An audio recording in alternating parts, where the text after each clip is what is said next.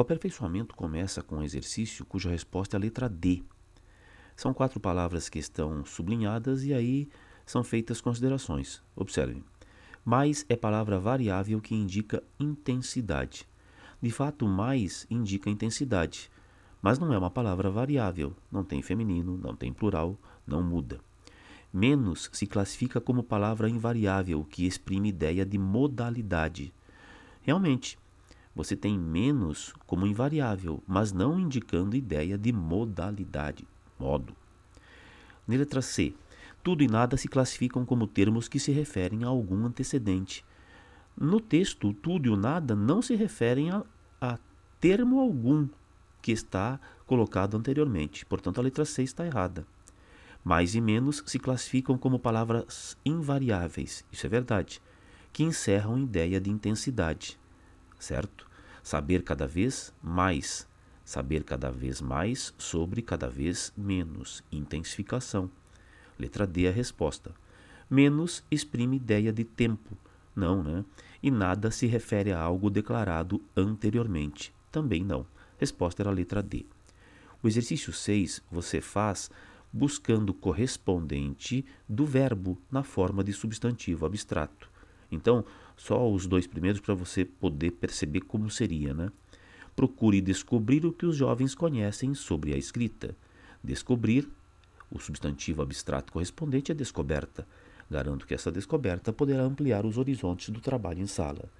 Poucos trabalhadores voltaram ao trabalho depois de iniciada a greve. A volta à fábrica.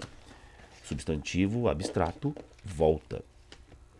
No exercício 7, um exercício de percepção de contexto em como você adequaria a expressão aos seus equivalentes. Então, ele destaca lá, né, no trecho a expressão de fato e deste modo. Fazendo as adaptações, note que o deste modo tem valor de conclusão. A única noção conclusiva que a gente tem aí é a do portanto, que poderia ser equivalente a por isso, por conseguinte, e o de fato é realmente. Então, a letra A propõe realmente, numa palavra, qualquer gênero de arte que realmente nos afete, torna-se, portanto, arte moderna. O exercício 8 traz quatro imagens. Observe que são duas ligadas a um jogo de damas e duas ao xadrez. Então, o item A, a gente deveria fazer esse exercício pensando em sintaxe e, e morfologia, né? É, o item A diz que todos os jogos têm a mesma morfologia, o que não é verdade porque as peças são diferentes, embora o tabuleiro, né, tem a mesma base, o mesmo tipo de figuras, eh, as peças são diferentes. Errada. A forma é diferente. Todos os jogos apresentam a mesma sintaxe. Como são jogos de dama e de xadrez, as regras são diferentes para cada um dos jogos. Então, os dois primeiros jogos, os dois primeiros tabuleiros de dama têm uma imagem, tem uma, uma regra, tem uma sintaxe.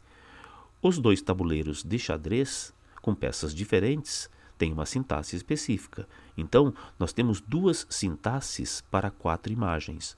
Errada a letra B. Em 1 um e 2, a sintaxe dos jogos é diferente.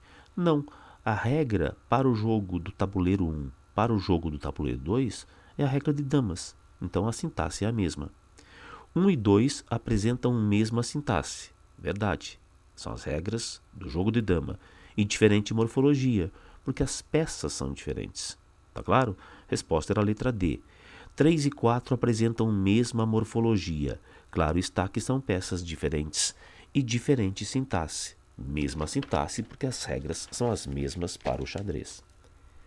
O exercício 9 tem a resposta bem detalhada no próprio gabarito. No 10, dado o poema, né? Poema do jornal, do Drummond, em que ele menciona a a rapidez, a mecanicidade com que o fato do mundo vem à tona por meio é, do jornal e, e, portanto, uma referência ao dinamismo né, dos meios de comunicação. Quatro considerações. A primeira e a segunda são as corretas. Tá? A resposta era a letra A. Então, observe. O termo já, no item 1, é ligeiramente antecipado. É, garante maior ênfase à questão Ele poderia usar assim, ó, a mão nervosa do repórter já o transforma em notícia, já transforma o fato em notícia, mas ele antecipa o já. O fato ainda não acabou de acontecer e já a mão nervosa do repórter. Então, ao antecipar é, o advérbio já, realmente nós temos aí uma força expressiva intencional por conta da ordem do elemento. A primeira está correta, indicando tempo.